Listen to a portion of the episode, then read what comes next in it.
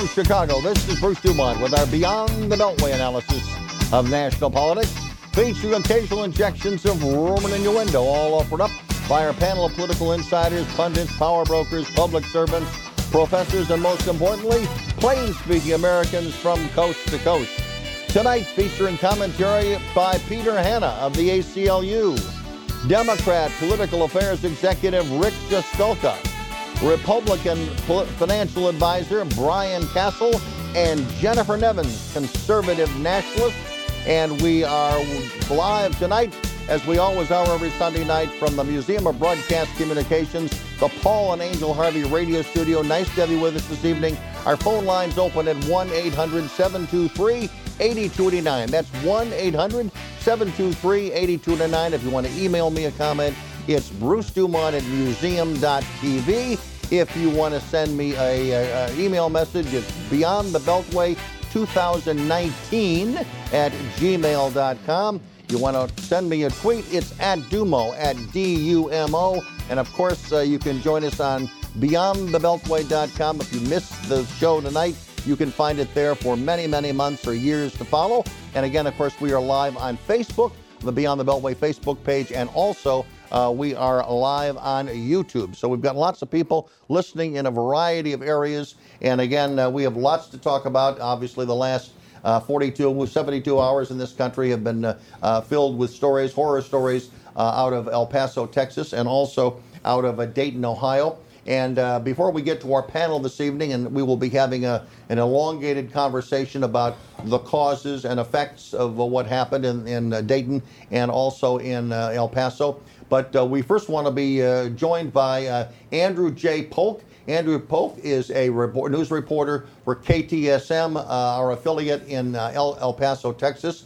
He was one of the first reporters on the scene yesterday. And Andrew, welcome to Beyond the Beltway. And before we get back to the specifics of how you first jumped on this case yesterday, what's happening in El Paso today? Have there been developments in this tragic shooting? Yes, Bruce. Thank you very much for having me on. First up, there have been a, a, lot of things that have been coming out today for their news conferences. What's going on right now, I can say, is that there are a number of vigils that are there um, under uh, starting together now or underway here this evening uh, from faith communities, from community organizations. Uh, the Paso community is definitely hurting here tonight and uh, still trying to get into the grieving process here this evening. And we've had um, quite the outpouring from the Paso community. Uh, well, before we get into the specifics of what has happened, I will say that uh, local uh, blood donation centers have had to ask people to not come right now because they've had such an outpouring of support from the El Paso mm-hmm. community. So we're definitely coming together and uh, being very strong as a community. Now, yesterday uh, during the national press conference, uh, it was, I believe, your police chief that sort of uh, let the cat out of the bag that uh, this might be pursued as a hate crime. What's happened on, on that? Where is the prosecution going? Well, so that's, we've had further updates on that here today. What has come out is that this is definitely being pursued as a, uh, a hate crime investigation, and beyond that, even further, as domestic terrorism. We've heard now from uh, the U.S. Attorney, uh, U.S. Attorney for this area, uh, John Bash, that they are pursuing a domestic terrorism investigation, as well as from the FBI that they are doing uh, kind of a nexus investigation into uh, you know, issues surrounding that and white supremacy. Um, significantly, today, again, our police chief, Greg Allen, did link that manifesto that has been had much discussion around it, posted online say that it is linked to this shooter, the shooter that mm-hmm. is uh, now in custody.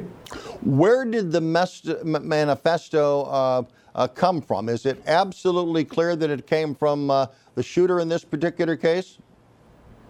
See, that's uh, they didn't go quite that far in their recent statements. What they are saying is that they have linked it to them. So, if in terms of if they actually penned it themselves or if someone else wrote on forums or posted on behalf, that hasn't been made perfectly clear, but it's uh, at this point definitely clearly a part of this investigation and definitely going to lead into the charges. One of the other things we heard from our local district attorney, Jaime Esparza, is that they uh, are treating this as a capital uh, murder investigation and they will seek the death mm-hmm. penalty uh, for this individual now in custody. Mm-hmm. And uh, the, the, mood of the community prior to this. Obviously, uh, the issue of illegal immigration has been an important part of the political debate in this country for many, mm-hmm. many years. You are literally at, at ground zero of that debate. What has been the mood in the community uh, about the role of the community in this broader national debate? One of the most common phrases I'm hearing uh, talked about is that this was an attack on our community, that this person who was not from our community uh, drove nine, ten hours to come here right. to attack what they were called, what he, in terms of the manifesto, calling a uh, crisis or a problem that they saw needed to be fixed, and this is the manner in which they took it. Uh, the El Paso community has generally been uh, very welcoming and very responsive to these issues. We've had issues going on specifically with certain uh, federal agencies into uh, early uh, at the end of last year, and uh, the response from the Paso community has always been to step up and deal with whatever problems we're presented with, and that's very much the community spirit we're, we're still seeing here today. Was there any, or, or has there been any anti-immigrant overt actions uh, in El Paso? Which has been described as one of the safest cities in the United States, uh, at least by, by some.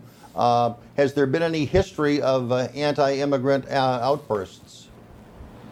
Not to this extent. Uh, in terms of recent history, things have been happening that would kind of be along maybe a spectrum, if you will, towards that end, have been happening right nearby, but usually not within El Paso itself. We have the uh, groups such as uh, We Build the Wall that have built that private wall right across the river from El Paso in Sunland Park, New Mexico. That's also an area in which these uh, border militias were operating in months prior to that as well. So uh, that's been the, kind of the strongest uh, anti-immigrant sentiment that had kind of previously been seen in our area. But in terms of active things like this, it's unprecedented within our community. Mm. Uh, Jennifer Nevins is here. She has a, a, guest for you or question for you, uh, Andrew. Hi, Andrew. Mm-hmm. Um, there has been some talk about Antifa uh, doing their uh, demonstrations. They're planning a massive demonstration. Uh, the governor, Greg Abbott, has warned them not to enter El Paso. Have you heard anything um, about the Antifa plans? Yeah, I've seen those posters that have come through, and uh, those, again, the supposed border surge, border invasion. It's been described in a whole bunch of different ways the previous response from uh, our local officials, uh, mayor and the police have been, they're monitoring the situation to see if anything is going to actually happen. But in terms of on the ground, there isn't exactly a local Antifa field office we can call, so it's been kind of just a whole lot of speculation uh, up to this point. Uh, Rick uh, Jaskulka is a Democrat. He joins us. He's got a question for you. Yeah, uh, Andrew, uh, beyond the manifesto itself, uh, has there been any other tracking of the shooter's social media uh, uh, channels, either Facebook, Twitter, anything like that? I mean, there's been a whole bunch of events that have been posted around. Social media has been rife with speculation, particularly in our local area here. But in terms of anything officially coming out, uh, officials are playing this one fairly close to the chest. In fact, uh, uh, comparison has been brought to the unfortunate events of uh, Dayton, Ohio, in which, in that incident, the names of the victims have already been released. We still don't even have the full names of those uh, injured or killed in this incident here in El Paso. Andrew, we do uh, thank you very much for joining us. I know you've got to move on. Andrew J. Polk, he is a veteran reporter for KTSM. That's the Beyond the Beltway affiliate in El Paso, Texas, for many, many years. We thank you very much for joining us uh, with your update uh, from the center uh, of this uh, national tragedy. Thanks very much. I'm Bruce Dumont. Back shortly.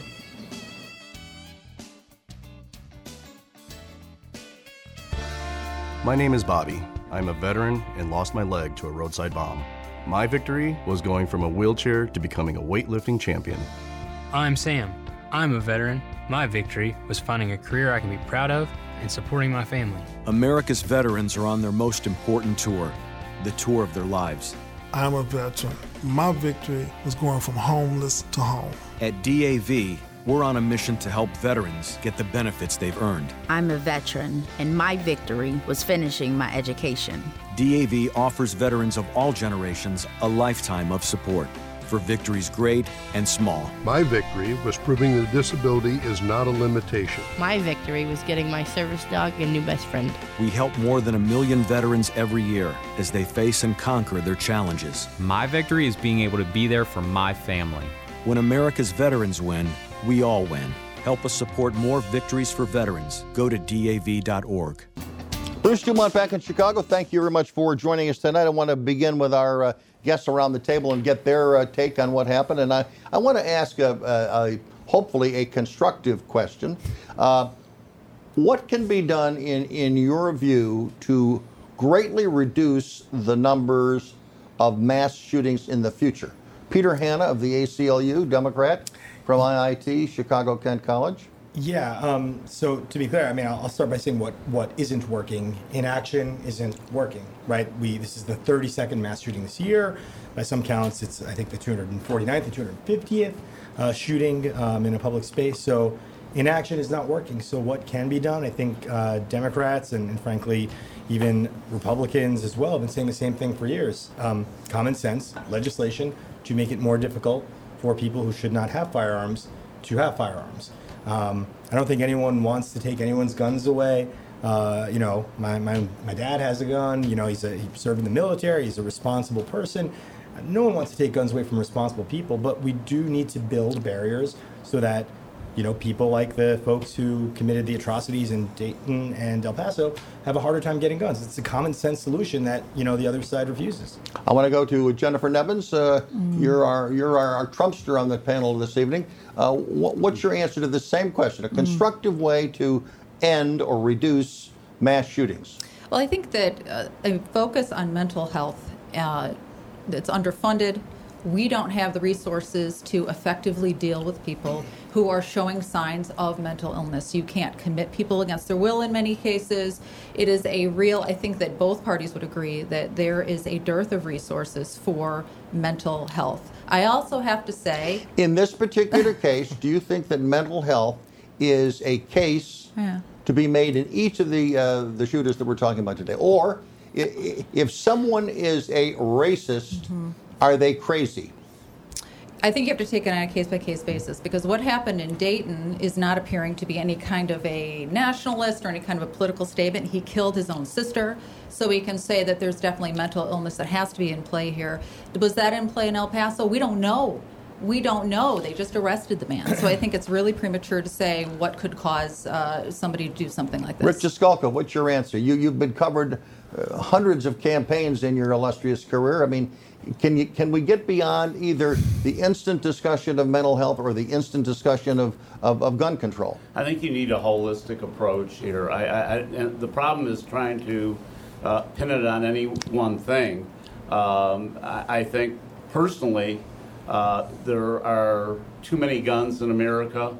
Um, we are a you know gun crazed society. I, I agree uh, I have a home up in far northern Wisconsin.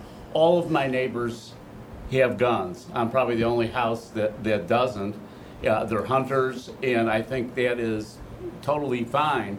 But when you start uh, looking at automatic weapons um, and uh, you know you, are able to shoot uh, as the person did down uh, or up in Dayton, he was stopped. He was killed uh, but he had the high. Um, uh, num- magazine. High capacity magazine. High capacity right. uh, magazine. The 100 rounds. And, and, but the other part of this, uh, Bruce, is the uh, hate filled uh, talk that uh, happening all throughout America. And, and thanks to our occupant of the White House, mm-hmm. it's become okay to demonize other people. it has become okay the Democrats never do that, by the way. Never demonize the soul. I want to get Brian, I want to get Brian yeah, Castle's answer, answer, answer to the question.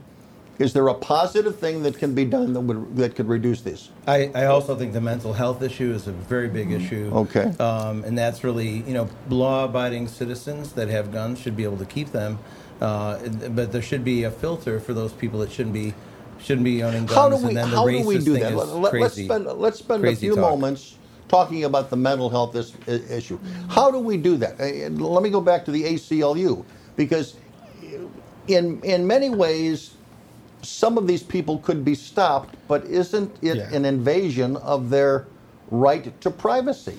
Um, and, and, and, and if someone is a racist, are they crazy? Well, first, I, I don't want to speak on behalf of the entire organization um, Right. on this topic. I can tell you, just as a progressive, um, you know, hearing this mental health uh, kind of like, you know, it's a, it's a red herring. I mean, when the San Bernardino shooters took out a bunch of folks, no one was saying, well, this is a mental health issue. Everyone knew immediately it was, you know, Islamic terrorism. You know, why, why are we treating these people differently? I mean, these are terrorists. They are domestic terrorists, just like Timothy McVeigh, just like other folks. And if you want to kind of get to the mental health issue, which again I think is sort of like a Republican talking point, you know, red herring, why don't you incorporate mental health checks in background checks? Why, why can't a background check at least look for sort of instances of you know mental health issues and then pass along the gun? Why can't we close loopholes that would allow any of us to go to a gun show right now and fill our cars with artilleries that could take out like a city? Would you agree with that? I mean, isn't that a, isn't that a common sense response that if if if there are Mm-hmm. going to be background checks, isn't the person's mental stability a basic question that should and could be asked? I wouldn't or are the Republicans going to? Yeah. Well, Blanche at I that. wouldn't have a problem, and I'm not sure Donald Trump and many of the other Republicans would have a problem if there were a mental health check that involved signing off by a doctor saying this person had a psychic break at such and such a time, Yeah. this person was hospitalized for something. Where you have a problem is what do you do when somebody was treated for depression, which includes probably a very high proportion of the United States population. So I think if you have bona fide severe mental health issues, I'm not sure that the Republicans would hold that up. Frankly, and I- But I That's want, I want to to ask you. That's I want to ask you. I want to ask you the same question I asked Peter. Hmm. Do you think a a racist is a crazy person? Not necessarily, no. So, like I said, there's not one size fits all. I never would say that mental health issues are, and solving mental health issues are, that is the big panacea. I think it is a multi pronged problem, but I think it's a big part of it. Brian and Bruce, then Peter. Racism is about ignorance. I just got back from the world, the largest World Scout Jamboree in, in, in Scout history, world history, and there were people from 160 countries, all races, all religions, and everybody got along. Right? There's ways to make this work.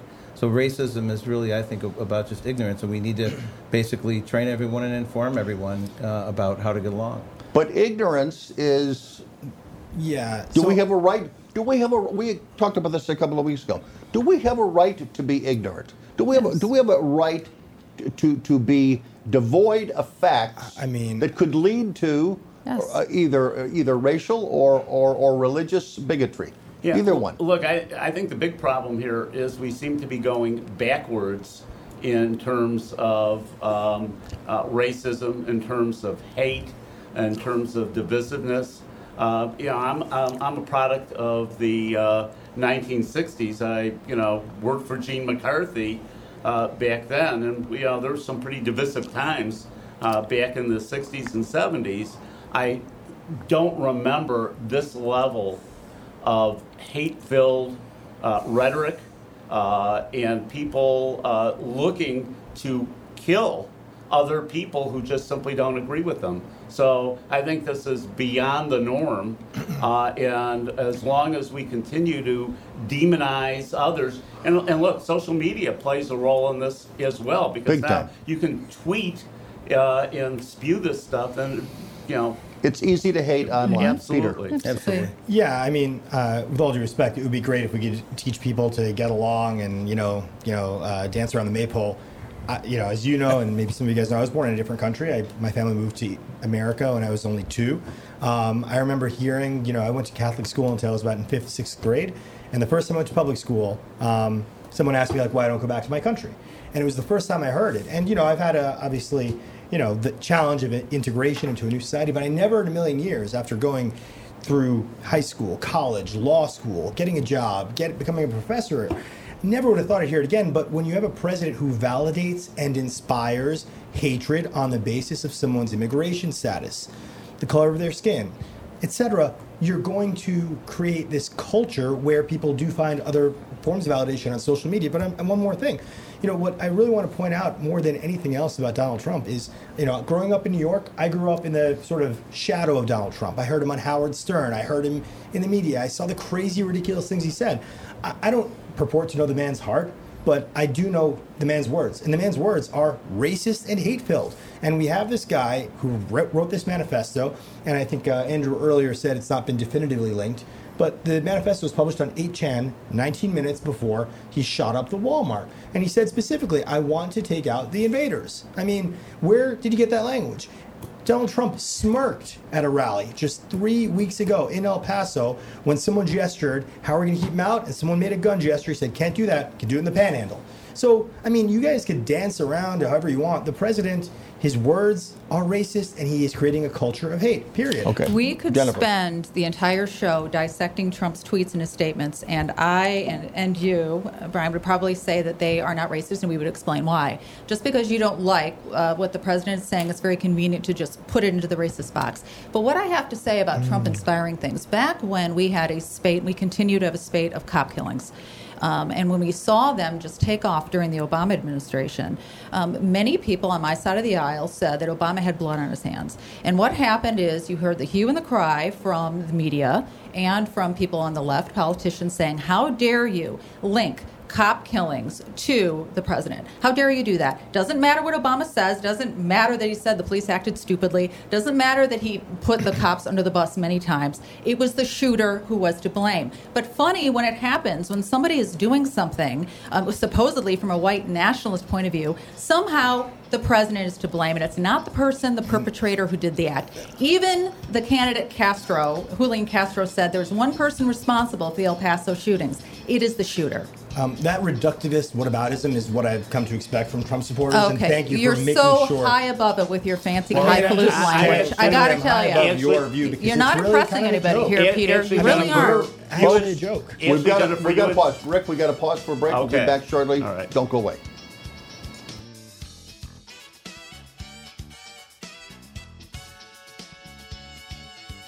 Keeping in touch with family and friends or reaching public safety officials can be challenging during power outages. If telecom networks are affected by severe weather or other conditions, the FCC recommends following these guidelines. Call 911 only when necessary and limit non emergency calls. Avoid repetitive redialing to minimize network congestion. Try texting if a call doesn't go through. Conserve battery power. Switch mobile phones and devices to power saving modes and turn off when not in use. If evacuated, forward landline calls to your cell phone if possible. If you're using your car to charge cell phones or listen to news on the car radio, be aware that carbon monoxide emissions can be deadly in an enclosed space such as a garage. Remember, always seek shelter in dangerous conditions and follow directions from public safety officials. For more info, go to fcc.gov slash emergency.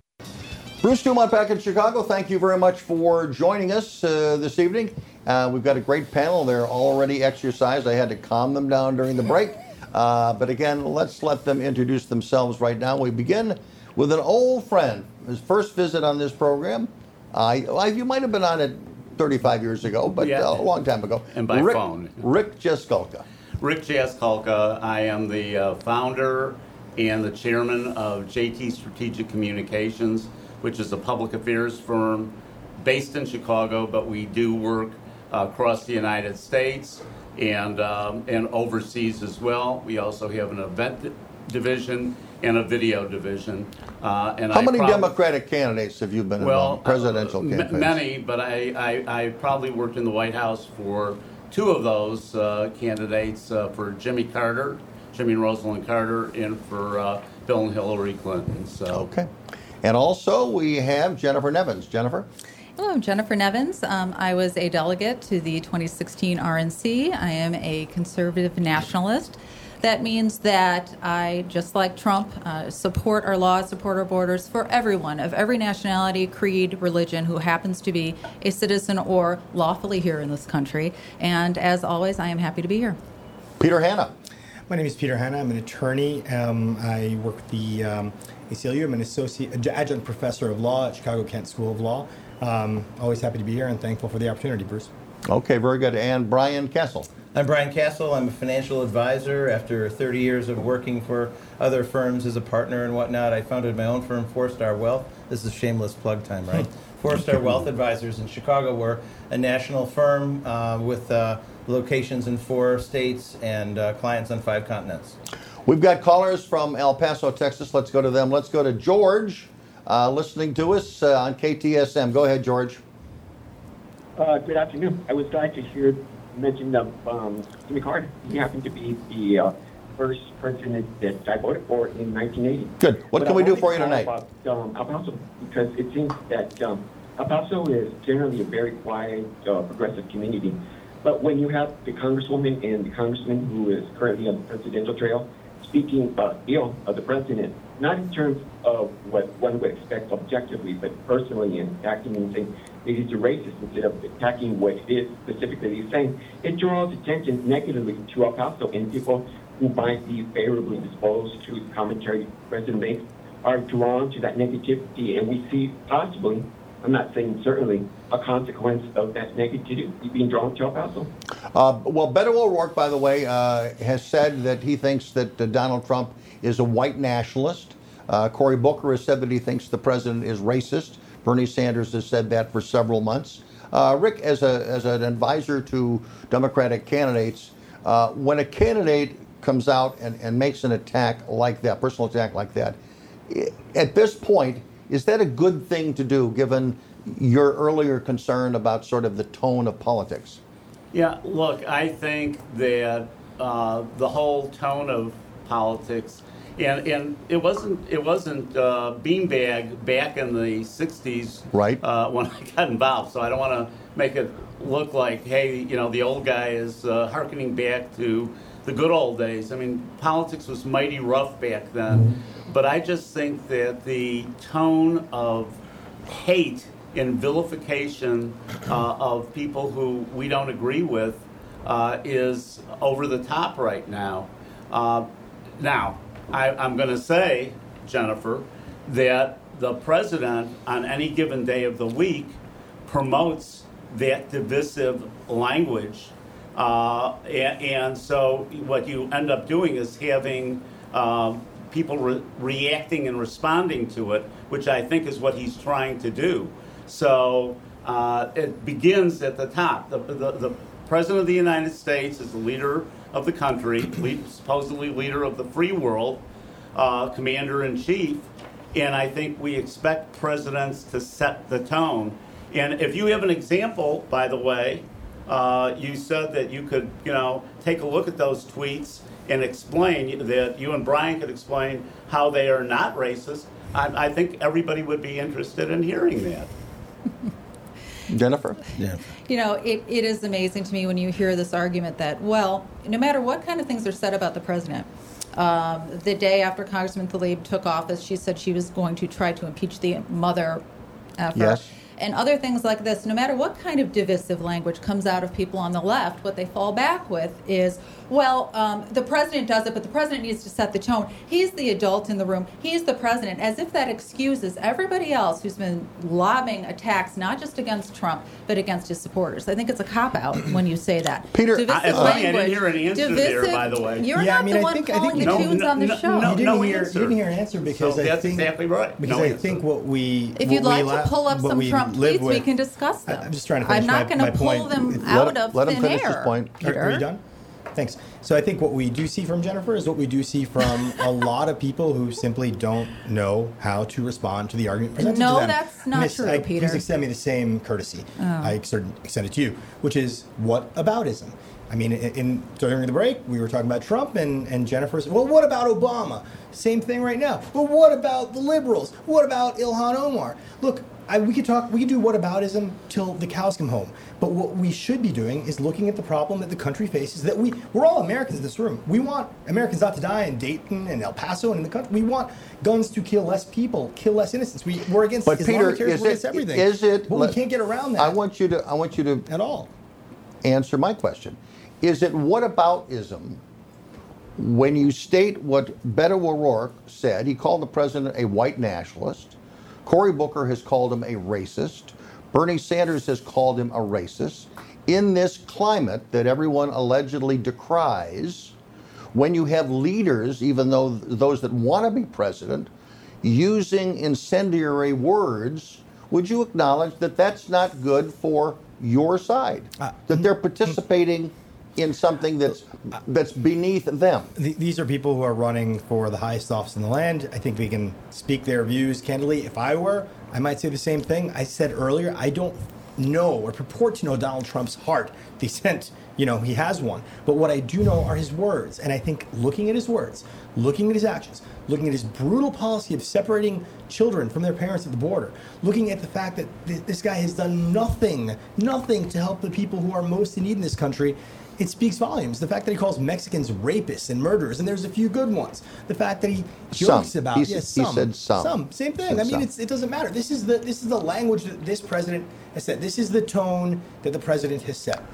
No, I, I think I think your point is that when the president says uh, there are some, he says they send us their their rapists, their their their crime. When he said that, it was in context with a broader number of people. He did single out the bad the, the bad apples, if you will, and just as he got into the same trouble uh, with Charlottesville when he said some of the people are good. Uh, He wasn't saying some of the white nationalists are good, some of the Nazis were good. I- he didn't say I- that. I think our- but it but it has been conflated that that that that when he speaks, he speaks with a broader tongue. Respectfully, Bruce, we have to hold our, our leaders to a higher Okay. standard, and I am not going to be as Well, like and- and- and let me- and let you me don't give- have to. No, I'm, I'm I'm not. Uh, by the way, I did, I Yeah, no. I agree with, with with some of your points about the president. He says things, and then he says, "Oh my God, I didn't know." Well, he knows. Wh- When he's Exactly. a campaign event and he and somebody yells out, "Shoot him!" and he says, "Well, you can get away with that in Florida." I mean, you, oh, you want an example? Go g- give me. Please. Give, put a smiley face on that on, on the day after First of all, horrible what, shootings. what is really important to understand here, and as soon as I say this, what I'm going to hear from, from you two gentlemen is, oh, listen to her, look at the excuse making. When I come on the show and I come on as a Trump supporter, Bruce, you have heard me time and time response. again come and often be critical of what Donald Trump has said and done in various times. I'm sure you can Right. say that. Anybody can see the multitude of appearances I've done on the show. Yes. Does Trump always speak as I would speak? Absolutely not. Does Trump say things that I wish he wouldn't say? Absolutely, that's the Absolutely. case. Do I think that Donald Trump is a racist? Do I think that, that his comments indicate that he's a racist person? Do I accept his walkbacks when he does a walkback because I see what his policies and his actions are? Yes, I do. But when you're predisposed to look at anything that this president says as racist, for example, when he says that it's a rat infested city in Baltimore, when he says that, and then you have people on NPR say that rats is code word for African Americans, there's not a whole lot that you can do with that. If you're going to look at everything that Donald Trump says in the light of he's a racist, okay, I find it to be a very disingenuous thing, and there's not really a big bridge that we can build between us. Did you hear a response to your question? I didn't yet either. Peter Brian, gave a Brian, response. Brian, I'm gonna go to Brian. I'm He, gonna go to Brian. he clearly can be his own worst enemy. He says some crazy things. Uh, you know, he's from New York. He's a developer. It's a sharp elbows place. He's president of the operating. United States. He's operating that way, right? When we have business people that get into the political arena, often they're not as polished as people who have been politicians their whole career. Uh, we, I try to look at what he's actually accomplished and stop focusing on all the little items of rhetoric that we kind of create and take and blow up and blow up in different ways that really were never intended. I want to go to a call. Steve in El Paso, Texas, also on KTSM. Go ahead. Yes, uh, hi. Hi. Uh, the, uh, uh, the, the hate talk, I think, is coming from the left. Uh, Trump, I think, is uh, like, like he's pro-life. Uh, the right kind of thinks that uh, 60 million abortions is kind of violent. I think the stuff that the left is trying to get rid of the president and not recognize him is causing a reaction on the fringe of the right. And actually, we don't know exactly what went on with this. I understand uh, that they're still investigating it. Uh, we're against any kind of violence and all that kind of stuff. But the incendiary comments about the president blowing up the White House, all these uh, Kathy Griffin with the head and all that, is very damaging. You should respect the president, call him Mr. President. Thank. Okay. Thanks very much. We're going to be back. I want everybody's reaction to that when we come back. I'm Bruce Dumont, 1 800 723 8289.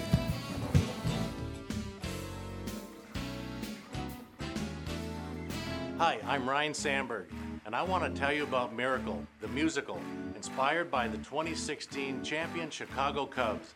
It's one of the best productions I have ever seen. Now playing at the Royal George Theater. Do not miss it. Millions estimate their benefits online so they can do what they want offline. Social Security, securing today and tomorrow. See what you can do online at socialsecurity.gov. Produced at U.S. taxpayer expense. Today, millions of people all across America are building a life in recovery from addiction and mental illness, helping themselves and helping each other. With friends, family, and community lending their strength and support. Join the Voices for Recovery.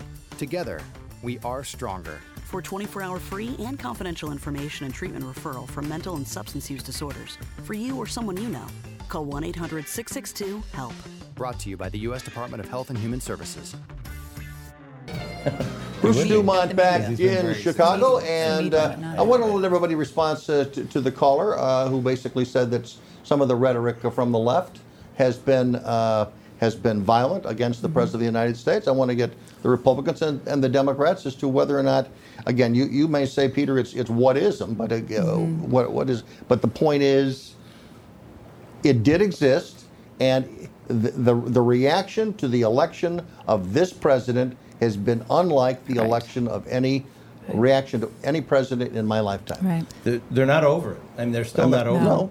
And that's really the issue is that there are people, whether you like what he's doing or not, there are people that just can't stand him personally, that they will say and do anything to get him out. I mean, that's what the whole Mueller report thing was all about. That's what the whole the whole China, all the, all the investigations have been all about, and they won't stop. Mm-hmm. Uh, they found nothing, and they're still going after it, right? So um, they just can't get over the fact that this guy's their president, and they want him out.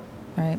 I think to the caller's point, I get what he was trying to say. You know, there are people who are unhinged on all sides of the political spectrum. And True. when you have the president that who is widely perceived by conservatives to be attacked all the time, with a two-year-long investigation, all types of attacks. Uh, yes, things like we want to blow up the White House. Uh, you know, Kathy Griffin with holding his head. Uh, you know, severed Yeah. head, and Before so on and so forth. crowds in many cases. A- absolutely. Cheering Um, crowds. Yeah, absolutely. I think that that drives some people, um, a small fraction of his supporters, kind of crazy. And it could motivate somebody to say, I've had enough and I'm going to, everybody has a trigger. So could somebody be taking this to the extreme, wanting to defend the president? Sure. I'm sure. Is it smart? Of course not. Is it something I would do? No. But can it happen? Absolutely. Just like something like that could happen on the left if Bernie Sanders or another candidate um, was viciously attacked, you might see the same reaction um, on that side. By the way, we have uh, some breaking news. Uh, Mitch McConnell, the majority leader of the United States Senate, uh, there was an accident in Kentucky today. He has fractured Mm-hmm. his shoulder. So I know you're not a big fan of Mitch McConnell's, but Yeah, I'm yeah, sure thoughts I'm, and prayers. I'm thoughts sure and prayers. Thoughts you and know, prayers. Um, but I'd like to see the X-ray. Candidly, it's funny that it happened uh, today of all days. But thoughts and prayers, Mitch. And and today because tell us why tell Well, tell us why today is a special day in the anti-Mitch McConnell crusade. Well, Moscow Mitch um, obviously has brought the Senate to a halt. There is no debate in the Senate. The one sort of story chamber of Congress has not advanced any meaningful legislation. He has sat on legislation that would make elections more safe. Uh, as you know, my expertise is in cybersecurity and privacy. You know, it's very common sense legislation. He has sat on HR 8. He has sped through every, obviously, judicial candidate that Trump has put before him, or should I say, the Federalist Society has put before him. Um, you know, so I'm not a big fan of uh, Moscow Mitch in any way. And as I told you folks in the uh, break, uh, Massacre Mitch is trending on Twitter. Um, because I think a lot of people on Twitter, I'm not saying myself necessarily, although I, I kind of am sympathetic to this, believe that his failure to do anything on the Senate floor except approve judicial candidates um, and stonewall on legislation um, is harming the country and is playing a role in the fact that crazy people are getting guns and bad people are getting guns and they're using them to kill innocent people. So, Mark, Brian. that's the kind of rhetoric that just ends the conversation. Uh, we were talking before uh, we went on the air about massacre, Mitch. I mean, come on. I, I, I mean, just am literally on. telling you what a trending topic on the national stage and Twitter is. And the reason for that is because people have seen this person as someone who has brought the United States Senate to a grinding halt. Well, they just We're- have their view of it. They're, they just, I mean, they I don't, mean, they don't like your legislation. Senator Sherrod Brown. I mean, eight, eight Republicans did vote for it in the House. Sherrod, Sherrod Brown today at the press conference said, "I've contacted Leader McConnell. I've asked for a special session so we could do anything. I mean, have a debate on the floor. Talk about if you don't like the bill, if you don't like HR 8, I mean that's what the whole reconciliation process is for, right? Hmm? Take your bill in, look at it, mark it up, send it back, and then reconcile and pass something. But nothing's happening. Nothing. and I mean, when you have a senator go on record to say that these cybersecurity laws would create an uneven playing field, you got to rethink what this guy's doing. And if you're listening in Kentucky, you know, I would urge you please take a hard look at this candidate. Please, he's not serving the best interests of Kentuckians. He's not serving the best interests of Americans. He's a bad person and a bad senator. Well, you can There say that. You can certainly say that, but to use names, you know, and, and mock him like that, that's that's just. Well, Moscow that's- Mitch, I think I do like that one. I'll, t- I'll I- claim that one. I don't mind names. Um, I've thrown around names um, with the guess- best of them. I don't think names is a problem. What I have a problem with is when one side of the aisle protests so vociferously that hate is coming from the other side of the aisle. Oh, hate has no home here. It's interesting when I was walking around doing some canvassing for a Republican candidate, and I walked up to a home that had one of those signs, and I mentioned that I was canvassing for a Republican candidate. The hate came out. Okay, so the whole idea that hate has no home here and that the left is so far above it and they're all about love and kindness, and then you hear terms like massacre Mitch. I know you weren't using it, but people on Twitter are. It puts the lie to the idea that one side is so far above the other when it comes to political Right. rhetoric, and it's really not true. Can I agree with you? I just can I just agree with Jennifer. I agree with you. There is no one, no one on the left, no one on the right, who is above engaging in kind of rhetoric that debases this kind of conversation. But unfortunately, there is a lot of you know uh, disappointment and anger at what this president is doing, what this set, Senator McConnell is doing. Sorry Let's go to Larry in Redding, California. Go ahead. Uh, you're on the air. Thank you for taking my. Uh, I like to think out of the box, and I keep the talking point about gun control, taking away guns, and the mental health issue is legitimate. I like to back to the thought and answer me why never happened years ago when I was a kid. I'm eight years old, and nobody would have thought about something like this. I think the values, morals of this country has been destroyed, and, and to tell the truth, I think it's been destroyed mainly by the. I'm a re- Democrat. so- L- Larry, uh, you ask a very good question. It will be the basis of our discussion when we pick up it, pick the discussion up after the uh, the news break. Thanks for your call. I'm Bruce Dumont. Don't go away. Another full hour of Beyond the Beltway comes up on the Beyond the Beltway radio network. Thank you.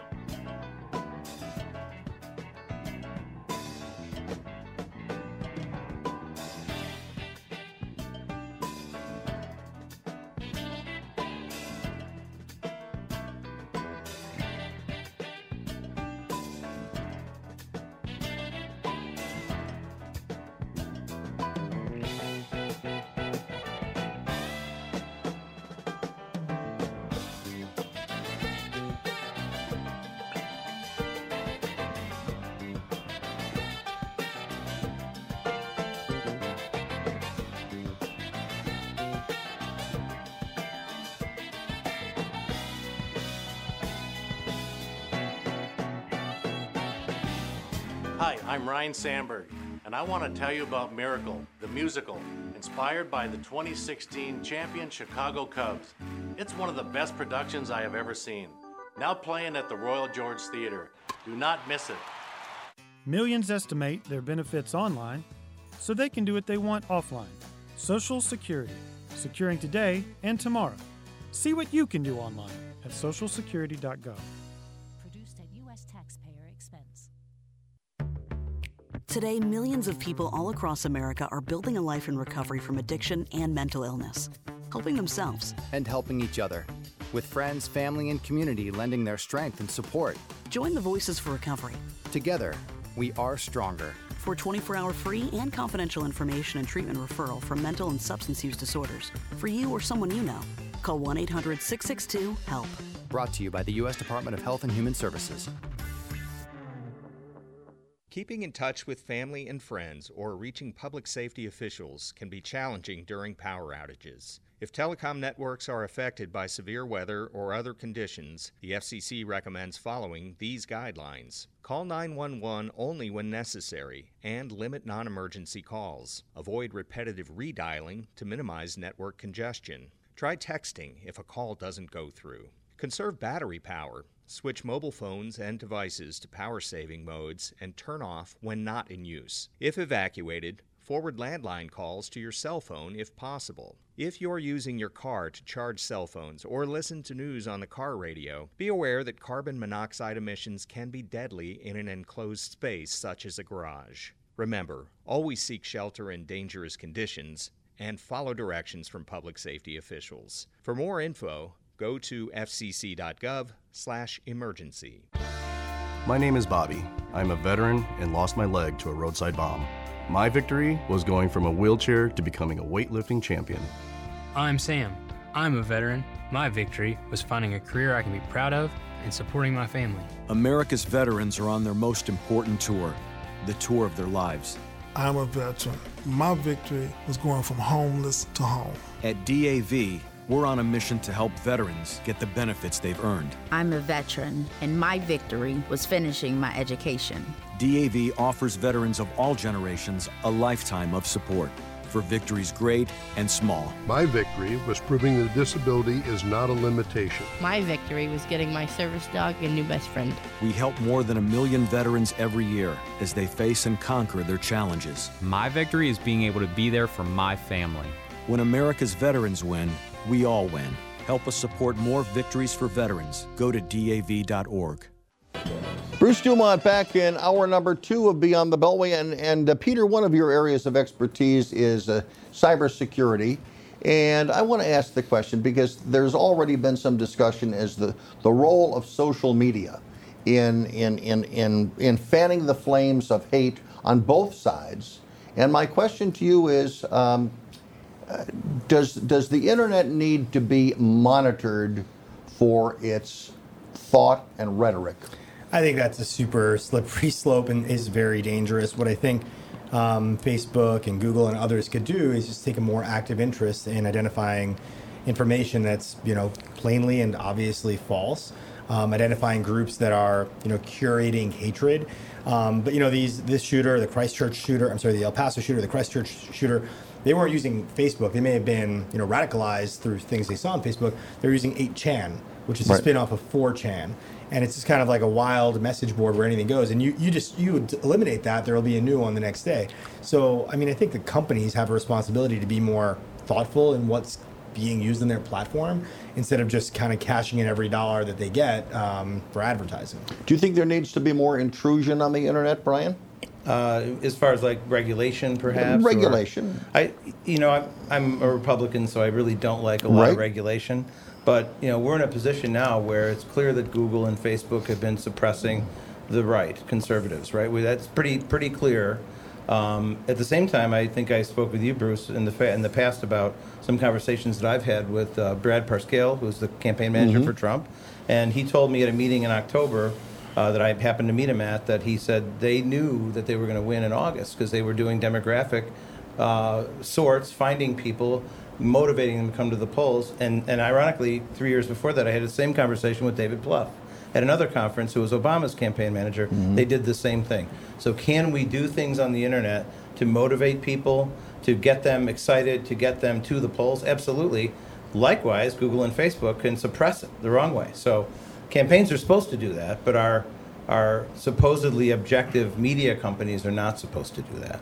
So there's got to be something fixed there. I don't know the answer, but it's got to be fixed.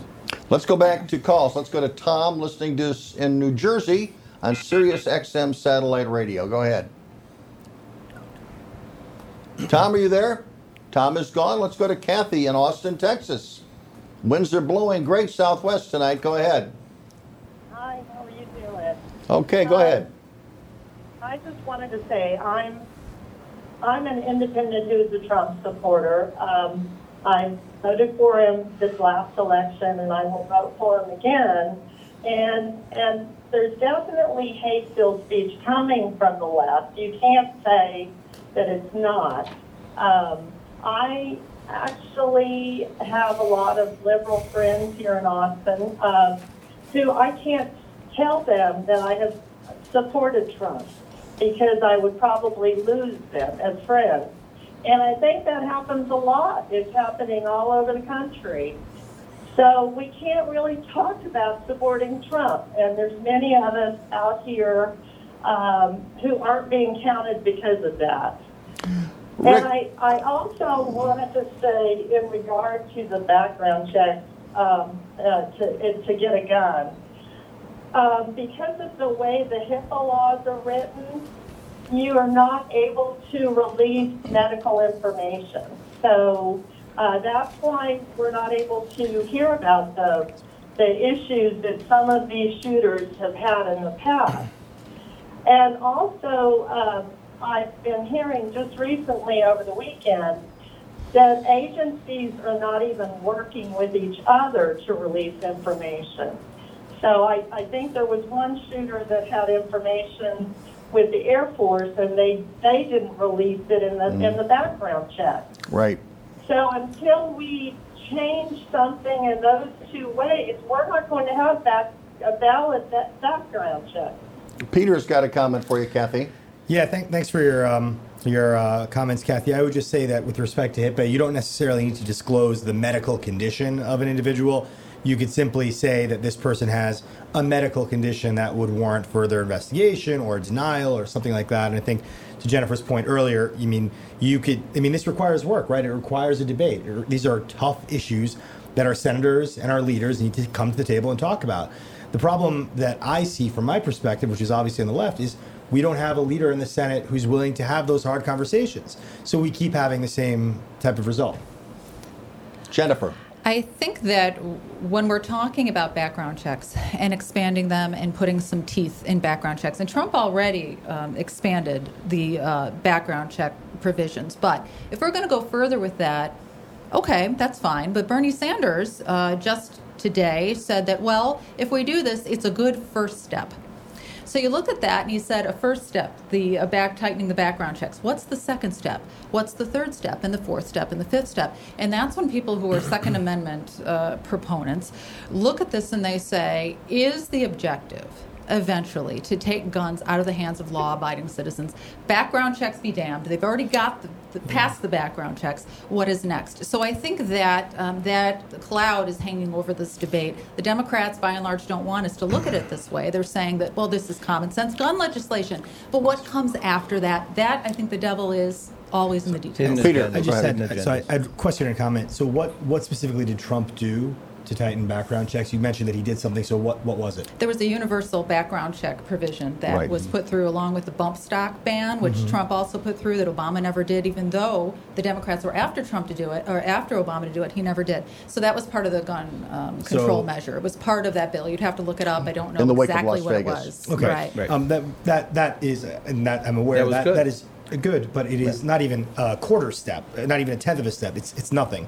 That's one. No, the comment I was going to make is, you know, hearing Bernie Sanders saying background checks are a 1st Mhm. step. I think it's you are reading into it that you know step two is to take away their guns. It's a good first step because we have taken no meaningful steps. You know what a good second step to me would be? Potentially banning something like you know AR-15s or at least limiting them to people who are you know folks who reach a higher standard. There's no reason the four of us could just go to Walmart and you know Indiana and buy you know 10 AR-15s with like you know it just doesn't make any sense. So I think a good meaningful second step would be that. The end of the day, the Second Amendment, it is what it is, right? from a Supreme Court opining in the Second Amendment. You know, we're not going to go Peter, from, from a political standpoint, uh, the Speaker of the House, the Democrats control the House, and they don't control the Senate. But could they not call a special session in the next week where everybody comes back to Washington and Nancy Pelosi or some or somebody pick a member of the Congress, they put legislation and they vote on it, up or down, on exactly what you've asked for. So the Democrats react, okay? It goes over to the Senate. And then you then you can go after Mitch McConnell again for the Republicans, many of whom are going up for reelection, and maybe they don't want their suburban Republicans to think of them as soft on, you know, as too hard on crime. But the Democrats aren't going to do that. And one of the reasons why they're not going to do it is because Nancy Pelosi is worried that some of the moderate Democrats who gave her her leadership, who gave her the speakership, she doesn't want to put them on a bill where they may have to vote against the NRA because they might lose their election. but they so just- she's going to make a political consideration instead of doing the right thing. But they literally up just did shut this. HR 8. They literally just did it. It just happened. HR 8. 232 Democrats voted for it. 240 people, you know, House members voted for it. Eight Republicans.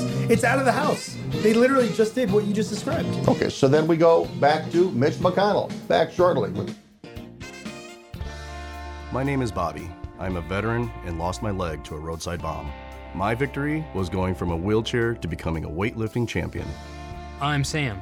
I'm a veteran. My victory was finding a career I can be proud of and supporting my family. America's veterans are on their most important tour, the tour of their lives.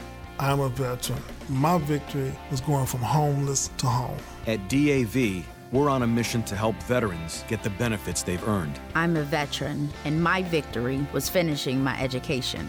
DAV offers veterans of all generations a lifetime of support for victories great and small. My victory was proving that disability is not a limitation. My victory was getting my service dog a new best friend. We help more than a million veterans every year as they face and conquer their challenges. My victory is being able to be there for my family. When America's veterans win, we all win. Help us support more victories for veterans. Go to DAV.org. Bruce Dumont back in Chicago. Before El Paso, before Dayton, there was Gilroy, California. And Matthew joins us from Gilroy, California tonight to offer your perspective on the other mass shooting that took place last week. Go ahead, Matthew. Are you there? Matthew, are you there? Well, I guess you're not. Let's go to Bonnie in uh, Crown Point, Indiana. Are you there, Bonnie? What's happening with our phones, folks? Line four, Bonnie, are you gone? How about Eduardo in line one? Are you there? Well, do we know why we have no Oh, phones? here we are. Sounds like we have Okay. Eduardo. Who who are you, sir? This is Eduardo. Okay, go ahead. You're on the air. Yeah, so I wonder if Mexico's considering uh, gun controls, figuring that Mexico City's a shooting gallery. I mean, those cartels are armed to the teeth. Well, I don't think so. I, I've been to Mexico City a number of times in the last year. It's not a shooting gallery. Uh, there are certainly violent areas of Mexico. Mexico City is a pretty beautiful place, actually. Okay. Did you want to also talk about mental health? Yeah, well, I think that that's part of it too. I mean, um, I don't think uh, our schools should be uh, educating our people. I think the parent, one parent should be staying at home and educating the uh, son and daughter. Well, but that's not going to happen, sir. That's uh, that's a that's a folly. It ain't going to happen. Yeah, well, we need congressional approval on uh, mental health. Well, how, but but what what is it that you want to do on mental health? Well, I think everybody that that's in school needs to go through some kind of uh, psychiatric evaluation. Everybody Even, uh, that's in school should job. go some sort of psychological evaluation. I think a lot of people would. A lot of people on the right and left, I think, would, Both uh, sides. both sides would not like that idea. Yeah. Yeah. Maybe, what Eduardo, sides- maybe Eduardo, what you're saying is I think we need to do a better job in schools to kind of teach, you know, mental and physical wellness to kids so that they're more, you know, on top of things when they get out. Okay. I think in the Eduardo, schools thank- they can- thanks for your call. Thank you call. very much. I understand. We're going to go back to Matthew. Are you there in Gilroy, California? Hi, Bruce. It's Matthew from Gilroy. How are you? Yes, thanks very much for calling. Uh, what perspective can you offer on what happened uh, in your city last week? Well, I wasn't at the Garlic Festival. Mm-hmm. Uh, I've been to it many times. The only thing I did want to reiterate is is the issue of buying a weapon beyond state lines. Mm-hmm. I think in order to get this right, at least a first step would be to prevent that and have a federal level national gun approval program. And by the way, that's that's what happened in state line Gil. to get a That's that's what happened in Gilroy. The shooter did not get his gun in California, correct? That's Correct. And Okay.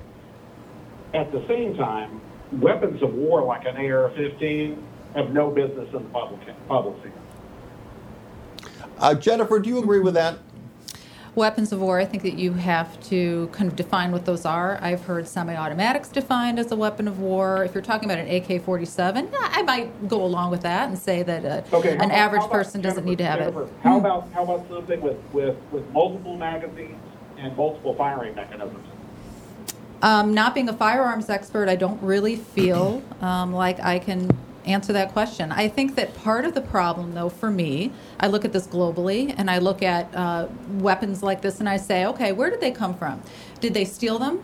Did they get them off of a military base? Was somebody from the military living with them and they went ahead and got that weapon? We have to contend with the fact that somebody is always going to have access to an AK 47 or pretty much any other weapon that you can name. So I think that gun control If they have access to it, should that be a violation of a crime that sends them to prison? If it is, Yes. a, well, it That's depends on the, that depends on a gun law. Go if ahead. they're in possession of it or if they use it. So both, both. I want to just follow up with you. Uh, not if they're in possession of it. I don't think you should go to prison if you're in possession of, of any weapon. Quite frankly, um, if you use it, yes, naturally. Should the ge- should the general public be allowed to have weapons Hmm. that are superior to law enforcement? And you define law not. enforcement. All right, should not. the- okay, that's your answer. not. Okay. It has caused. Let's hear what we Jennifer have had has to an say. enormous. There was, I know, a couple enormous massacres that occurred because people were had those kind of weapons, and not only that, but they had body armor. So that's also a problem that you have to um, throw that into the mix. These uh, things hopefully would not be something that people in the public would have. My question is, is how do you prevent people from getting them? Peter. So yeah, I think you just said that no one should go into go to jail for possessing any weapon. Mhm. Um, if I have five Uzis at home that are fully automatic machine guns, I should probably go to jail because the one day that I get really upset, I might use them. That's kind of the Well, you confiscate them. That well, takes care of the problem. Yeah, and I mean, it, you confiscate them and you put the person who possesses them in jail. No one's buying AK or getting AK-47s from their buddy in the military. First off, it's not even an American-made weapon; it's a Russian weapon. Second all, like the AR-15, you don't need to go to break into a military base to get it. Mm-hmm. You buy it from like Walmart in Tennessee and Kentucky. Right. Better But yet, you can buy it from gun shows. bigger- you, you can buy ahead. this stuff from gun shows. Sorry, Matt. The bigger, the, the bigger question here is, is the fact that you can get these weapons rather easily at a gun show also. So you're closing the gun show loophole, you're raising the age to 25. Cory Booker had a great idea today about a license for a gun where you have to be qualified to even own one. There has to be common sense gun reform in this country, and at the same time preserving the Second Amendment. It's, it's a tough go, it always has been, but now is the time we have to make something happen. Brian, do you think the idea of, of uh, having a, a, license to carry a gun or not to own a gun? Well, yeah, is a I good mean, idea? sure. I mean, you should be able to own a gun, but it should be for. De- I mean, it's about defense. I mean, we're not we're not here we're not here to, to be offensive in our Yeah. in our weaponry, right? So, do you really need a um, There are five automatic million weapon? I don't think so. Acco- Sorry, uh, sorry. Um, according to, to Bernie Sanders, I haven't fact checked this yet. But there are apparently five mo- million more assault weapons in private hands in America than there are in the military's hands. And I mean, to any of us, wha- whatever side we're on, that just that's bizarre. That's crazy. How, how did the country get to this point? It's just it's so it's so strange. And I'm not saying take everyone's guns away. Mm-hmm. I, you know, I studied the Constitution. We're all you know we all understand what it requires. We understand the Second Amendment. The Supreme Court has held a certain way about the ability for us to have weapons and firearms. But there has to be a line, like a reasonable line, that just for our safety and our kids' safety and our family's safety, and that's all I'm advocating for, and I think it's all the majority of Americans are advocating. You said you said uh, a couple of segments ago, Rick, that uh, the, the, the, the tragedies in Denver, in uh, I'm sorry, Dayton and El Paso, uh, there are now but 249 uh, mass shootings in the United States. The first one that I can certainly recall was back in August of 1966. It was Charles Whitman in the Tower in Austin, Texas. Texas, Many right. listeners are, Right. are there are listening this this evening, and this gets this gets back to uh, the caller in the last hour, and that was the tone then and the tone now. In 1966, the war was going on, the civil rights struggle was going on. Not a lot of Americans were at each other's throats. But that shooting in, in Austin, uh, that wasn't followed by 15, 20 others within the next 10 years. There were other incidents. There was certainly, Char- you know, there was Charles Manson, which was in 66 or 69 rather. There were other things that came along, but they weren't, they weren't on the level of Charles Whitman. So Yeah. he was talking about the era.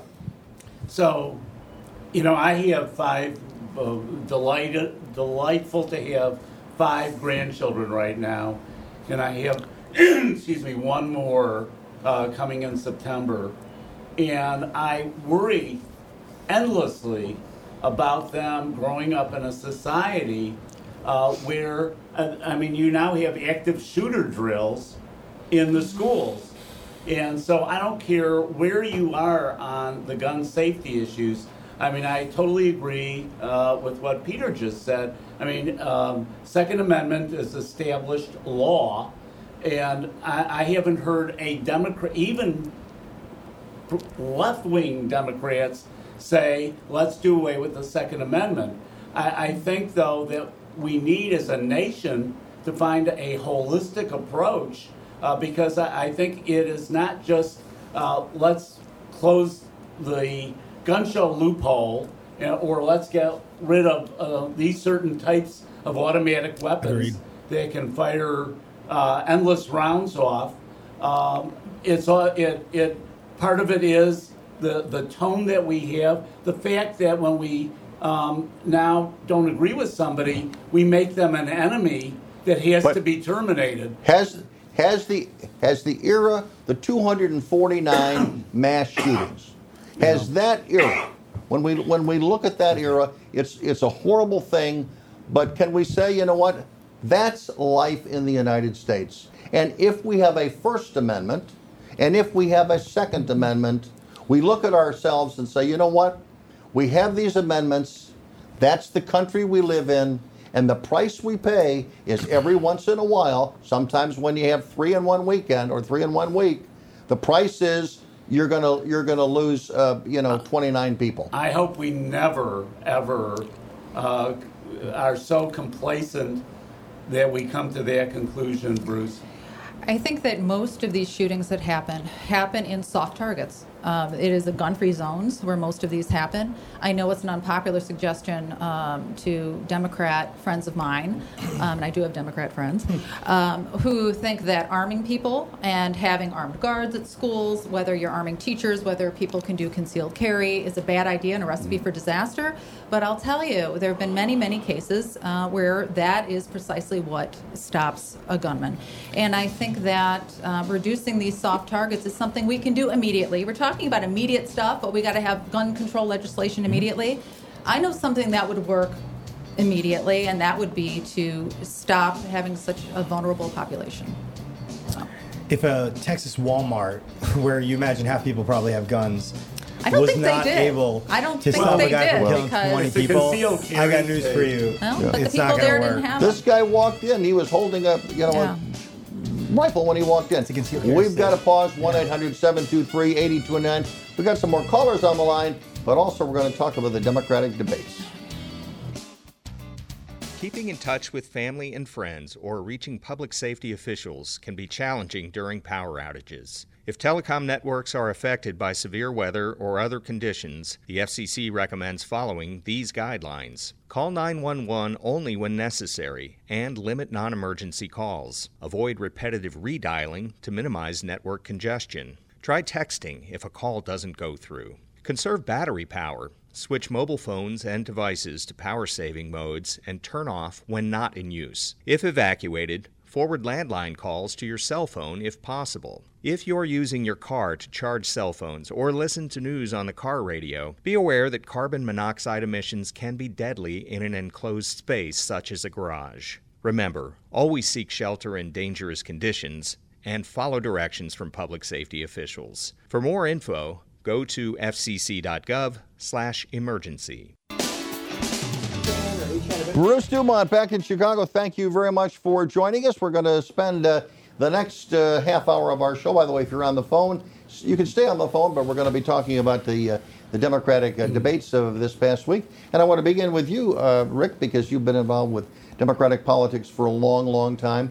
When you look at uh, who who jumped out from that debate as, or let me, yeah, who jumped out from the debate from your perspective? The two nights back yeah, to back. I, I'll be honest with you. I don't know that I, I saw anybody, uh, in my view, that jumped out. Uh, I, th- you know, the, the the first night, uh, I thought that the format really got in the way uh, of anybody even trying to step out. They had a little bit more under control the second night, um, and I guess I would say the guy who was uh, the most composed was Andrew Yang. Yeah. Uh, uh, you know, I, I- and I, I say this that facetiously in that uh, they spent so much time uh, beating up on each other or on Biden because you know Yeah. that's now the thing to do Right. is to beat up on Biden. Um, uh, you know that it was very difficult uh, to see anybody actually stand out after the debate was over. I'm- that's my view. On Monday, or the uh, sorry, on the on the first night of the debate, obviously it was it was Bernie and, and Elizabeth Warren very close, I thought, and everybody else was sort of you know in the in the wake of, of them. Uh, the second night, I mean, you had Biden, who was obviously taking an attack from from Cory Booker and from uh, Kamala Harris. Until Kamala Harris caught her lunch from Tulsi Gabbard, but Right. I want to get your reaction, uh, Peter, to uh, to both debates because you're you're leaning towards Bernie Sanders, but put your analyst hat on. Yeah, no, I agree with your assessment of Warren and Sanders standing out, and I think uh, same for the second night. I think um, Elizabeth Warren, um, I find to be a very strong candidate. I think her views and Bernie Sanders' views are very similar. Um, it's ultimately, to me, a question of who can, you know, the American people in, you know, Wisconsin, Ohio, Michigan, Pennsylvania, Florida, look at and say this person has my best interest in heart. And I think, you know, due to no fault of his own, I think Bernie had a tough, you know, run against Hillary. A lot of stuff came out. A lot of stuff will come out. And I think Elizabeth Warren has a certain polish and kind of finish that um, will be more resonant. So I think she's the front runner in my mind, um, uh, along with Biden, of course, who has sort of like standing front runner status. Um, I think Kamala Harris's actions as a prosecutor and lead prosec- attorney general of California are going to be continue to come under the mar- microscope, and um, I think uh, her fortunes may change quickly. If if I if I can add though, I mean, and we were talking about wh- whether polls still have value uh, in one of the breaks, uh, but while there is still polling, uh, you have shown really. I mean, Biden is still Yeah. exactly where he was before, which to me says nobody really stepped it up. Yeah. I mean, That's a good you know, in, in, in previous No. years, you had uh, challengers change the dynamics uh, through those those debates, and I, Did- I'm not seeing it here. A couple of quick questions to our. Democrats, Maybe. then I want the way the Republicans to weigh in. Did Cory Booker make somewhat of a comeback I think the he other did. night? Uh, think- because he was Yes. he wasn't impressive the first debate.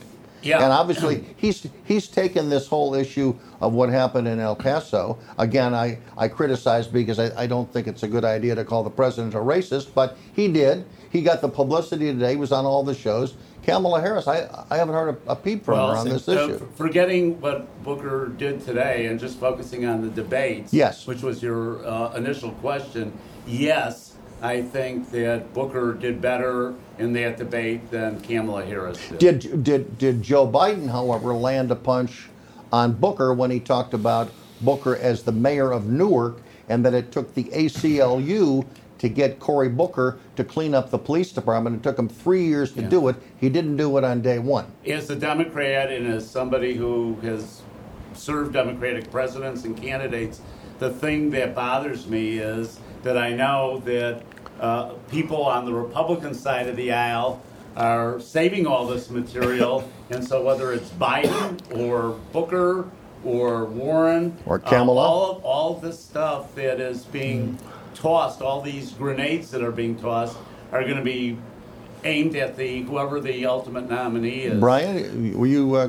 keeping copious notes on all these Uh, charges? I didn't actually watch directly, but I got recaps, and uh, it, it it just seems like they go from crazier to crazier to crazy. I mean, it, it's insane some of the things that they're doing and saying. Uh, proposals that'll never get passed. Um, you know, litmus tests that they all have to follow. Uh, it's it's crazy what what's going on in those debates, and it's actually good for for the president if he wants to get reelected because they don't look very good. Many party leaders have said, including Rahm Emanuel, like, you know, we don't see anything here. We don't see anything here Jennifer? at all. I think what's interesting, and I watched the debates, uh, both of them, and I think I kept thinking to myself, and you're hearing the audience applaud at more of the socialist proposals when John Delaney was trying to speak truth to power that, hey, Yeah. this isn't Yeah. really going to work out. He sounded The good. audience shouted him down. I kept thinking, you know, this is great for the left wing, but how is this going to play in the general? Because you know there's going to be a whole other audience um, in the auditorium when the debate is played out. And I can tell you, and I think the Achilles heel of most of those candidates, and Joe Biden is very smart because he's not positioning himself to be a Medicare for all candidate because Right. he knows that uh, unions, in particular, the Michigan, the Wisconsin people, the people from the Rust Belt, aren't going to take too kindly to the fact that uh, Elizabeth Warren and, and Bernie Sanders and Kamala, Kamala Harris want to take away the health care plans that they devoted all their attention to getting. They fought Mhm. hard for this good health care. And so I think that when you look at this, is this a field that is going to be palatable to the middle? We know that Trump can pull from the middle, and I think the middle will hold for Trump. Can these candidates, and I'm not talking about John Delaney, I'm not talking about Tulsi Gabbard, and I'm not talking about Biden, I'm talking about the other people to the left, can they pull from the I- middle? I- I don't think they can. I think the problem that my party faces right now is when this whole process evolves and we end up with a nominee, uh, will it's not that uh, Trump is going to draw those voters. I think that you're going to have people that stay at home. Um, you know, really, the Democratic Party never healed uh, after the uh, Bernie Hillary uh, fight. Or And they I- voted for Trump. yeah, I mean, I was Yeah. the backstage manager for the convention in Philly in 2016, and you know there were people up in the galleries there, uh, you know, screaming and shouting uh, at a time when the parties should be pulling together and unifying around a uh, a nominee. And I, I saw that happen in, in 2016. I am concerned that it is going to be happening again this time, where there are. It's not just um, left and, and and right. It- it- I mean, you have a lot of different Mm-hmm. variations here. I'm worried a lot of those people end up sitting on their hands on election day. You know, Rick, Rick, I was at the Republican convention in Cleveland, and a lot of the regulars were not there. I was calling senators and congressmen, and they were on their cell Mhm. phones at home. Yeah. Right. Okay. So, Yeah. so the you know the Republican Party really didn't win that election. Trump himself. Oh, yeah. Right. Yeah. Right. So both of the parties. And parties. he's reminding were- people of that. Were, That's right. He won. were- In, he won in spite of the party. I was there at that Right. I convention mean, to be frank, that's So- how it really was. And so he knew how to, to talk to people who had been disenfranchised.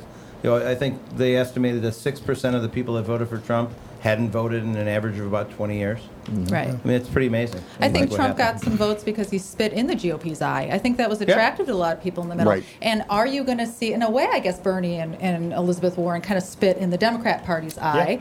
Yeah. But how is that going to play when it comes to bringing the base home? I don't know. Well, also, I think uh, you have uh, Joe Biden, who clearly is the front runner at the moment. But I don't think, whereas I thought that Kamala Harris did a fairly good job in the first debate, I don't think she did a great job in the second debate. Because No, not at all. e- every time she talks, she's scolding. Yeah. And Right. then, then, then they put the split screen up. It looks like literally they're three inches apart, and she, she did everything but wag her finger at him. And, I, I think that that demeaned the vice president, and I don't think people like to watch other people scold people. And she whines a lot. Really turns a lot of people off. Right. Yeah, no, this is an interesting conversation. I think just as, as people who are not even partisans, but just interested in the process, Yeah. it's fascinating. I'll say this though: there are a lot of people out there who stayed at home when Hillary Clinton ran because they weren't hearing what they wanted, and what they wanted to hear are things like healthcare should be a right, education should be a right. You guys may hear them as like socialist, far left things, but Yeah. in a lot large part of the world where you know we're kind of we have countries that we look across and they're comparable Western democracies, those things are rights, and I think. It's, it's tough for the party. I don't have the answer. I don't know if it's going to be Biden. I don't think it's. I don't know who it'll be. But I think that's the purpose of this process. Except Peter, um, a couple of things. One, uh, you know, you have a price tag attached to Medicare for all that is completely ridiculously out of reach. Two, I think it is very difficult to take the health care that somebody's had. You know, um, uh, some of us go back decades with health care. It has saved lives. Yes, it is too expensive, but to say, okay, we're now going to flip the switch uh, and go to Medicare for all, and you cannot have the choice. I mean, we're, we're supposed to be the party of choice. Yeah. Uh, you're, and, and when you're not giving people a choice, you're sort of going away from the guiding principles. And I know this was a tripping point between Obama and Hillary during those primaries too, because Hillary had the you know the plan where if you like your health care, you can keep it. It's going to be a tripping point here, but I think there is a groundswell of folks out there who want to see a plan, even if it's a moonshot or beyond, a Mars shot. They want to see a plan, and, we've what- seen some. And what was going after Obama about? I mean, Obama, they went after Obama a couple of times. I absolutely, it boggles my mind. Yeah, I expect. You know, He wasn't uh, left enough I for that. expect Jennifer He and wasn't Brian left to enough. go after Obama. I do not expect people who were among the most zealous supporters of the Obama administration to go after Obama. It's Yeah. just as- It- it- I think it was I mean, some. I think yeah. it was some desperation. Again, I liken Yeah. it to spiders in a jar. They're trying to get to the top, and, and they're looking at how how far can we go with this. And I Yeah. think um, I think we saw. Well, I think you could expect De Blasio doing it because he Right. doesn't have any place to go. Yeah. Uh, Booker, it was sort of a hail mary. Uh, he's got to get back in the game, and and, and between what he did then and today, he's he's saying anything he can The to say get anything on crowd. TV. Yeah, Back shortly. anything. Right.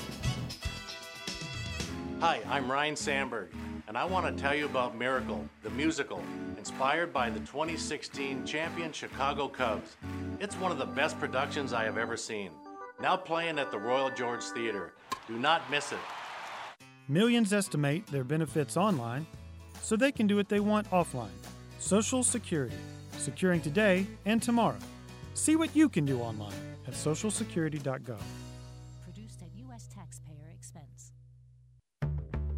Today, millions of people all across America are building a life in recovery from addiction and mental illness, helping themselves. and helping each other. With friends, family, and community lending their strength and support. Join the Voices for Recovery. Together, we are stronger. For 24 hour free and confidential information and treatment referral for mental and substance use disorders, for you or someone you know, call 1 800 662 HELP. Brought to you by the U.S. Department of Health and Human Services. Bruce Dumont back. Let's go to line five. Nick is listening to us on KTSM in El Paso. Go ahead. Good evening, uh, uh, uh, folks. Yeah. Uh, many, ma- ma- many people who this uh, person knows, family, workers, classmates, Yeah. uh, uh, friends he talks to, know about the condition of this gentleman that came here to El Paso. Uh huh. But they're afraid to pick up the phone and let somebody know. We had a case here in El Paso where a veteran, mental health problem, told his neighbor. Then he showed his neighbor the, the, the weapon he bought and kept on talking to the neighbor. But the neighbor never picked up the phone to anonymously report him. Right. He Well, that- the VA and shot the doctor. Yeah, that that is one of the problems. I mean, you're dealing with a very touchy subject when you're dealing with someone's or making an mm-hmm. allegation about someone's mental health. But again, see something, say something. I still think that's a good idea. Although in the case of San Bernardino last year, I mean, the neighbors knew what was going on, but they said nothing. There was a perfect example of they knew exactly what was going on with their new neighbors, and uh, they kept their mouth shut, and people died in San Bernardino. We're going to move on to Brent, listening to us in Columbus, Ohio, on Sirius XM satellite radio. Go ahead. Yeah, uh, my question is, um, what evidence would there be to support that uh, a gun-free zone leads to a higher likelihood of a mass shooting? Lead, in other words, it, it causes it. I don't know whether there's been any statistics on that. I've always, you know, uh, I've never believed too much in that concept. But uh, anybody want to take take a tackle on that? Your- not sure. Your, your point, Brent, Yeah. is that a a a a, uh, a gun-free zone uh, does not make people safer. Is that your point? No, no. Uh, my point is, if you're going to make an assertion, which there was a, I believe, a young lady on your show who has asserted that it will immediately be safer. I would like to know where I can find evidence to support such an assertion because I can point to uh, plenty of places where we've eliminated guns and seem to be more safe. So, and I and I can certainly point to the evidence for that. I'm assuming she has some for hers. I would love to hear it. Um, yeah, I was. Uh, thank you for calling me young. I'm, I'm not very, but thank you. Um, no, I did not say that it was going to. The gun-free zones are necessarily um, statistically proven to be the site of massacres. What gun free zones are is once the guns start flying, once the bullets start flying, and it's a gun free zone, naturally, uh, the bullets are going to keep flying. So I think that um, the massacre, it could be a, a, one shot thing that turns into a massacre if it's a gun free zone. I think when people, a shooter knows that there's a soft target um, and they know that signs on the door, you're not allowed to bring guns in here, and they know there's no concealed carry in that area, they have the assurance that they're going to be able to pull off what they're trying to pull off without being apprehended or stopped. So, no, while there is no guarantee, my feeling is if we're trying to hedge our bets and make things more difficult for a gunman, just like people who advocate gun control are trying to make things more difficult for would be gunman, I advocate that we take a look at these free gun zones and um, have a conversation about it. So. Okay, thanks for your call. We're going to move on to Scott in Austin, Texas, listening to us on KLBJ. Go ahead. Are you there? All right, have we got anybody else on the line? Terry in Fort Wayne, Indiana. Go ahead. Hi. Yes, hi. This is uh, Terry. Um, I was calling because it seems like all these regulations you're talking about Yeah. and background check are going to have a disparate impact on people of color and the poor and make it much harder for minorities to exercise Second Amendment rights. In in what way, sir? Well, anytime you even mention any kind of ID when it comes to voting, there's this outcry of racism and discrimination. Minorities are much less likely to proper identification you need to get an I to do a background check. Um, yeah, Peter. But you have a constitutional right to vote and to have your vote count. You don't necessarily have a constitutional right to own an AR-15. So the Well, that's not for you to decide, is it? well, the Constitution has already decided it. So I'm I'm just the messenger man. Well, yeah, but you do have a, you shouldn't be uh, denied a gun because of the color of your skin. Oh yeah, I couldn't agree more. That's not what any of us are saying. But if you want to get an ID, you can get an ID. I mean, that's not. yeah, a you big can get deal. an ID for I mean, free. You know, you can get that- a license for free. You can go to court and file a But maybe they lawsuit. don't For, have a car to get around and do all those. So basically, Terry, you're you're saying that African Americans would have a more difficult time getting a card or to register their guns, and and and and it is discriminatory because of the color of their skin. Is that what you're saying?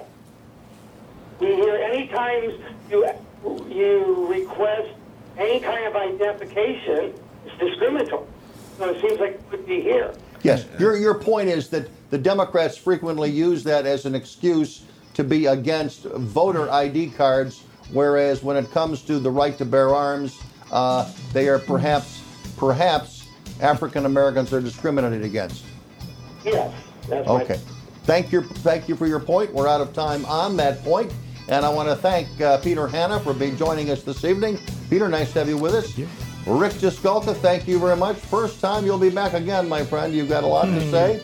Jennifer Nevins, thank you very much. Always uh, excitable. and Brian Castle, thank you very much, for representing the moderate wing of the Republican Party. My pleasure. And I want to thank also, I want to thank uh, Uh, Andrew, who was uh, our director tonight, and Hector and Brita for their assistance in the production of this program. I'm Bruce Dumont. Until next week, good night from Chicago. All right.